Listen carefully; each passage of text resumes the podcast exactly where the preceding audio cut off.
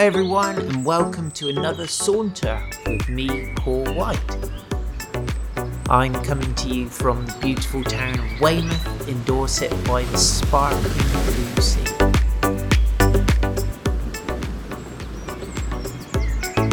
I'm a disciple of Jesus, and my job is to encourage you and encourage other people to walk with Him.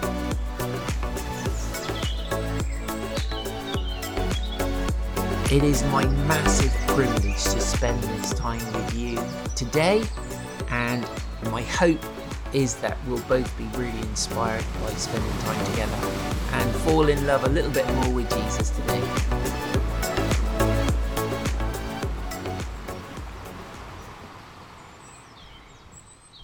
Hi, everyone, welcome to the final episode of Friend of God a little mini series on being a friend of God.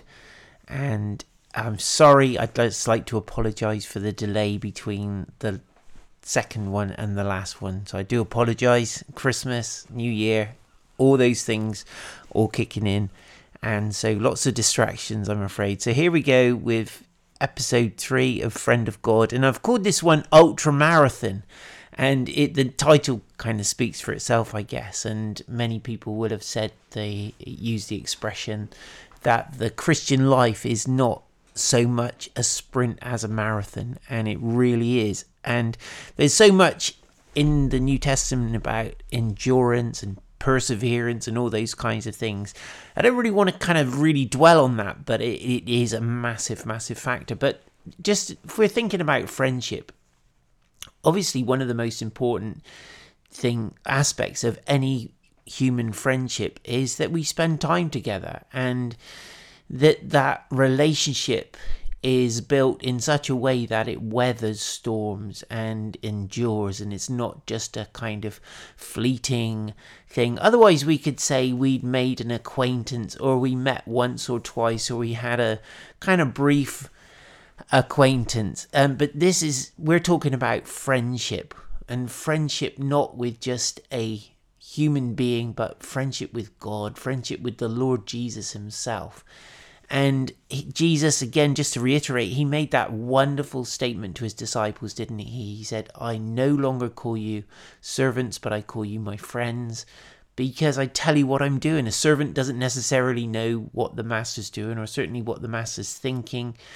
Um, and yet Jesus said, I, I've called you my friends because I bring you right into my counsel and I tell you about what I'm doing.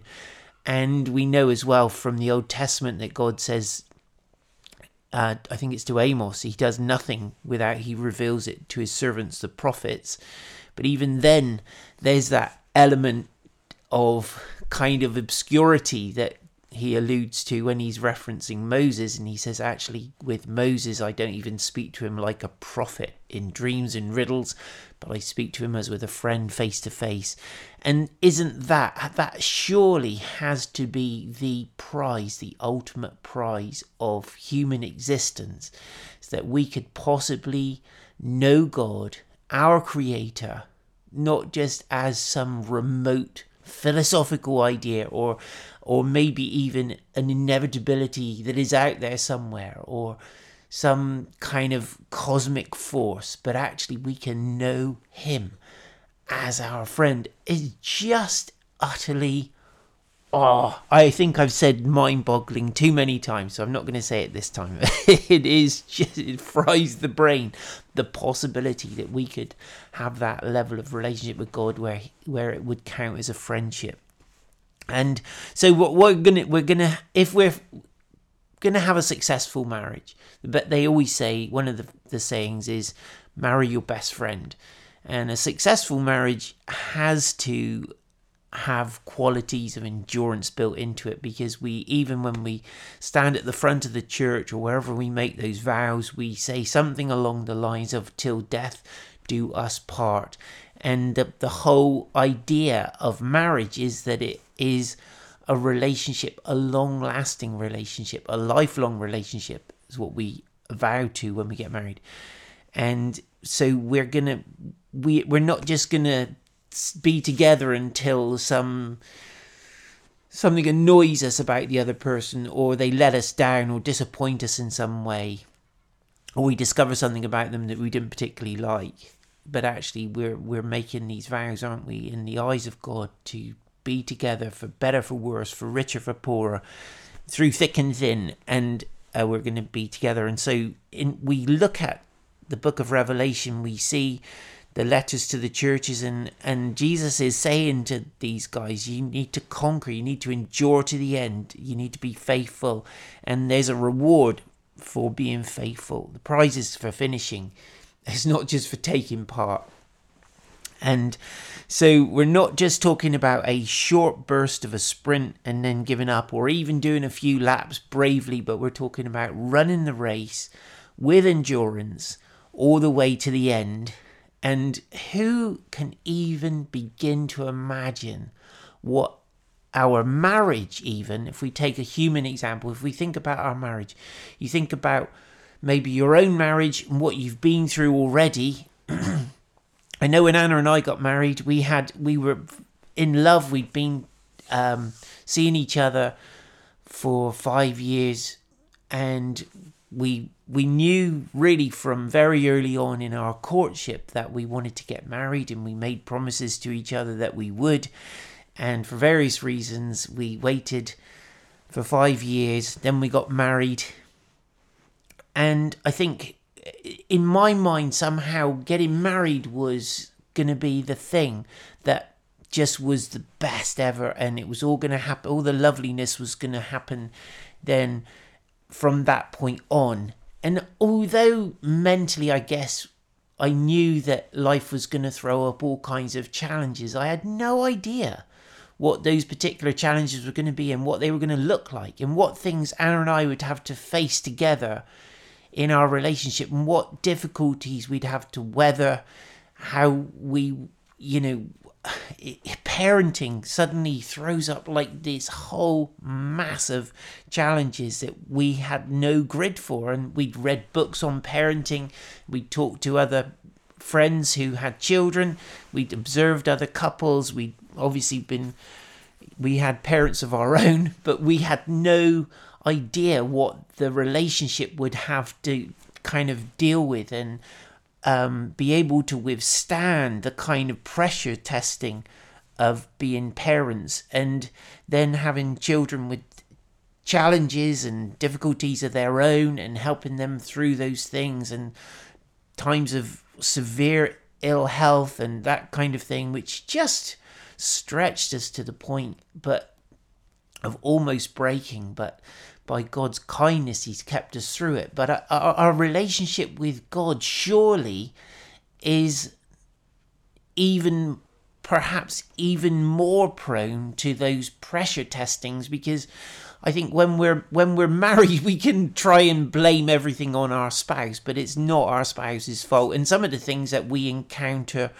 we it's just like Shakespeare would say the slings and arrows of outrageous fortune come against us and and we're kind of battling through together and we're the you know it's it's team us versus the world and we're kind of fighting through these challenges and there's some kind of togetherness in it. But there's also that sense that God is above it all and at any point he could change the direction of the wind. He could stop the pressure that's coming to us he could direct it somewhere else he could just supernaturally intervene and change everything. And sometimes he does, and it's awesome.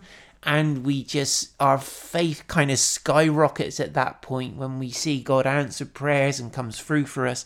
And there are other times where we really just don't seem to see the breakthrough and, and it doesn't seem to change and it's like cycling against the wind mile after mile after mile and then it starts to rain and the rain is driving and then it turns to hail. And we're cycling oh man anyone who's done any cycling knows what that feels like when the hailstones are driving into your face. And sometimes it feels like that. And we in life and we know god could just switch the weather like that. And sometimes he doesn't but he kind of requires us to endure through these times, really, really difficult times. Now, bearing this is that's an introduction, but here's this scripture I want to just kind of home in on. Um, in Luke chapter 22 and Jesus is talking to his disciples, and it's just building up towards the time when he's going to be um, betrayed, and Simon Peter's going to deny him, and so on. But Jesus makes a few comments to these guys, and he, he they've the, just the context is they've been bickering once again about who's the greatest among them, and he, Jesus is saying, "Listen." It's not you're not like worldly people. The the greatest among you is going to be the least among you, and the leader is the one who serves. And he, he says all these things that we know so well, right? Chapter 22, verse 28. He then goes on to say, You are those who have stayed with me in my trials. And that word there is that squeezing and that pressure, almost like the pressure of the womb on a baby as it's forced into the birth canal and the labor contractions begin. And it's that squeezing and pressure and affliction. And Jesus says, You're the ones, you have, you're those who have stayed with me in my trials, and I assign to you, as my Father assigned to me, a kingdom, that you may eat and drink at my table in my kingdom, and sit on thrones judging the twelve tribes of Israel. I think this is a verse that has probably baffled theologians and made us all wonder what what it will be like when Jesus finally wraps everything up and it's all all this earthly business is done and the judgments happening and so on. But Jesus, but the, the, the, the statement he's making here is, "You have been with me in my trials." And we talked the in the last session about Jesus saying to his disciples, "Could you not wait with me one hour?" And he says, "Watch and pray." And it's like, what what does Jesus want from his disciples in the garden when they're watching and praying? What is he actually looking for? Because in a sense, they're as different from him as chalk and cheese. And yet, at this point, Jesus is fully human as well as fully God. And as a human being, as a man, he is craving the closeness and the proximity of those he considers his friends. He's looking for their kind of solidarity and their companionship, I guess, and their spiritual um, upholding. And you kind of kind of think of Moses on the hillside and the two guys, jo- um, I can't remember who it is, um, Hur and someone else, holding his arms up as he's praying over the battle. And it's almost like Jesus is saying, Guys, where are you to hold my hands up at this time of the most intense trial for me as a human being and they're busy snoring and but yet Jesus says to them here in Luke he says you are those who stayed with me in my trials he's he's honoring them and kind of recognizing already the cost that has been um, paid by these guys. They've left their families, they've left everything. They've they've had to face times where Jesus' popularity is riding high, and where Jesus, other times when Jesus is the most controversial name in in the neighborhood, and he, and they're they're they're suffering the hostility of crowds and so on, and they're about to come into a real time of intense hostility, and and then Jesus goes on to say, he says, Simon, Simon Behold, Satan is demanded to have you, and he's talking there collectively, you, you all, that he might sift you like wheat. But I have prayed for you, Peter, as an individual. I've prayed for you that your faith may not fail. And when you have turned again, strengthen your brothers. And Peter said to him, Lord, I'm ready to go with you both to prison and to death. And Jesus says, I tell you, Peter, the rooster will not crow this day until you deny three times that you know me. And so we've got this incredible, painful, little scenario here where Jesus is on the cusp of going to the cross. He's it's he knows fully what's what's ahead of him.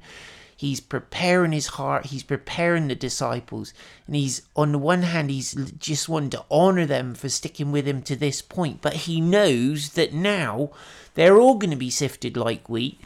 But he's praying and and he's addressing Peter in particular because he knows Peter is somewhat grandiose in his ideas at times. And he says, Peter, you're going to deny me. Three times you're going to deny that you know me, even before the rooster crows. And of course, we know the story, so Peter does. And so what happens as well is so Judas, one of Jesus's close friends, one of the twelve, who's been with him for three years or so, um, doesn't just deny Jesus, he actively betrays Jesus. So, num- number one, Judas betrays Jesus. His friend turns on him and sells him out for 30 pieces of silver to the people who are going to come and arrest him and beat him and all the rest of it. So, this is Judas, and he does it in the most painful, horrible way imaginable with a kiss. So, it really feels like the most crass betrayal of his friend that is even possible. The disciples really en masse seem to run away. And we have a story in one of the Gospels of John running about dressed in a sheet or something that he's grabbed from the washing line or something, and he's virtually naked. I don't know what happened to his clothes unless they tried to grab him and he wriggled out of his clothes and escaped. Um, and then we have the story of Peter denying Jesus he doesn't just deny him, but he starts swearing and using oaths and stuff and saying, I really, really don't know this man. And so Peter, who had said all the, these real strong affirmations of Jesus, Lord, you you know, you're the Christ, the Son of the living God, and all these wonderful statements, and I'm going to be with you even unto death. And Jesus knows that he's to he's to fail at that moment where the pressure's really on. And so Peter denies Jesus, and it's just some women who stay. I think it's Mary, the mother of Jesus, and um, some other ladies, and Salome, and they stay somewhere relatively near the cross and they're observing what's going on. Luke actually says that his associates um, kind of watch from a distance and some women you know and and so jesus has really honored them in this in this statement you are with me who has um you are those who have stayed with me in my trials he really honors them and then they thin out and disappear right at the most crucial point where jesus most would have valued their friendship, I guess. And most would have valued some solidarity from them, and he literally faces the trial alone. He said, You are those who have been with me during my my afflictions, my trials, my testing, and you've stayed with me. And yet then they disappear. And so what what am I what what is the point of what I'm trying to say? The point is that Jesus values even our feeble endeavors to be faithful to him, our feeble efforts, he values those. But he's looking for us to stay with him all the way through to the end and endure to the end.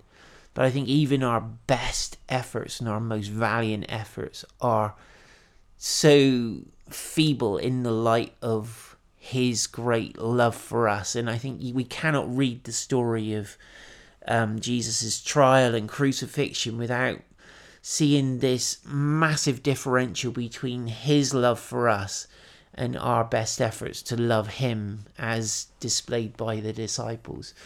But um, as we go through life and we face trials and disappointments and um, times when prayer seems to be unanswered and God doesn't seem to respond, we will as well um, experience heartbreak on behalf of Jesus. So for me, I've watched many, many um, Christians who've started well, I've watched them fall away and lose that first love for Jesus and to, to the point where they never show up at church. They don't seem to be living like believers and they seem to be just indistinguishable from people who've never followed Jesus. And that gives me great sadness. But and I think, well, hold on a minute.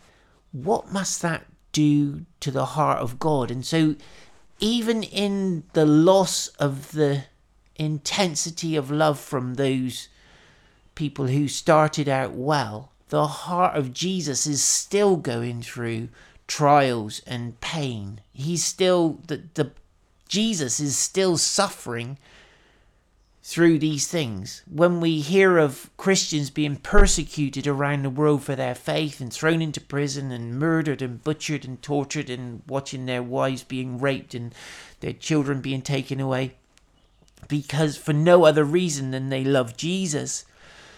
Jesus is suffering in that moment. And as we walk with him through this journey of life, we are also suffering along with him, but we're with him in his trials because his trials haven't stopped.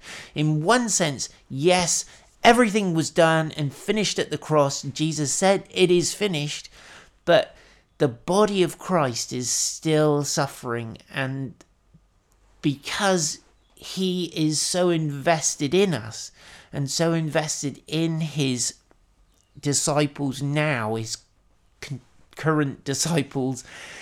He's Jesus is so invested in us and loves us so much, and his spirit is alive in us that his heart is still grieved over the suffering of his church, and he's still grieved over the sinner who the the believer who starts out well and then falls away.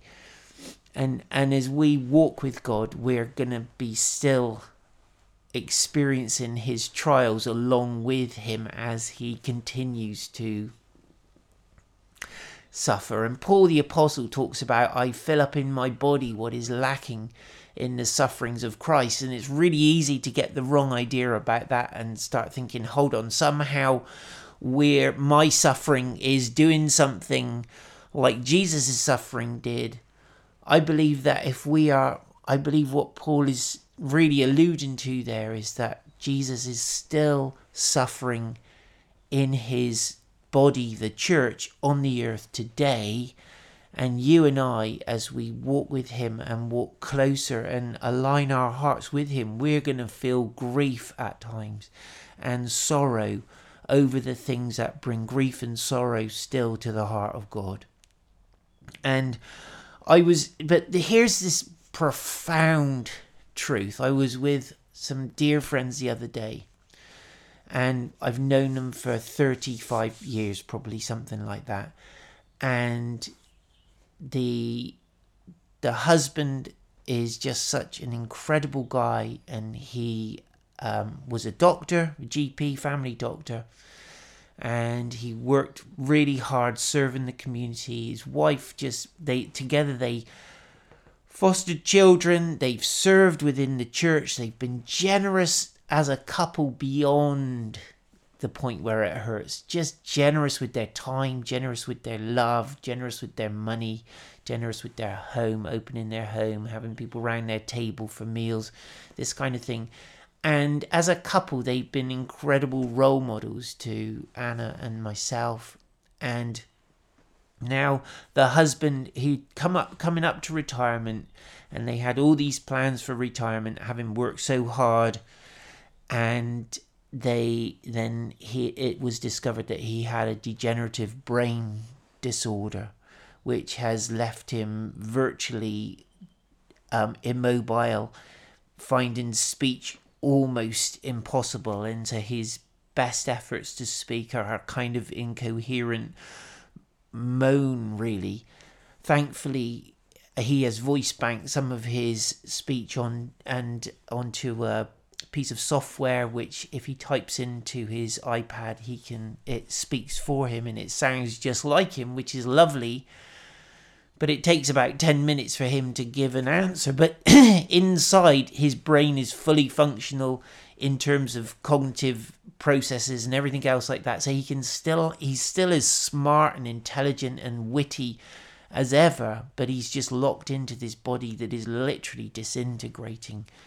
And yet, as we talked and had time together, we they were excited about God. The presence of God was in the room, and I'm just thinking, man, this is so humbling to be in this room with these godly people who are still alive and full of hope and full of faith now as as they were when we first met when we were young and um, idealistic and all the rest of it. They've still got that same love and passion for the lord that they had all those years ago. And i'm thinking man just to sit with you in the room is a huge honor. And going back to that thing about God can just control the weather still uh, at like just like that. I'm thinking, God, just in a just in a heartbeat, you could heal this dear guy, and he could be completely healed. And yet somehow there is a process of sitting with the uh, just even in that sitting with them for that hour or so, hour or two, I I kind of feel like I'm in some ways sharing in the sufferings of Christ, and I'm looking at these guys and I'm thinking I don't understand it. I don't understand suffering. Really, I haven't got a watertight theology about it, but I know that in even in the middle of this, Jesus is here and he's doing something, and he's it just having to endure this thing with them is a is a kind of somehow sharing in the sufferings of Jesus.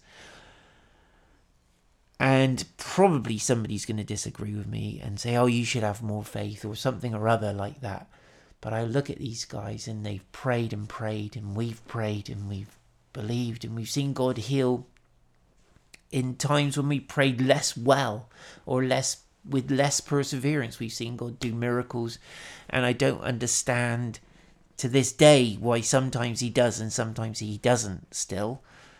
But even in that, there's that determination. Jesus, even in the unanswered questions, I'm going to still walk with you.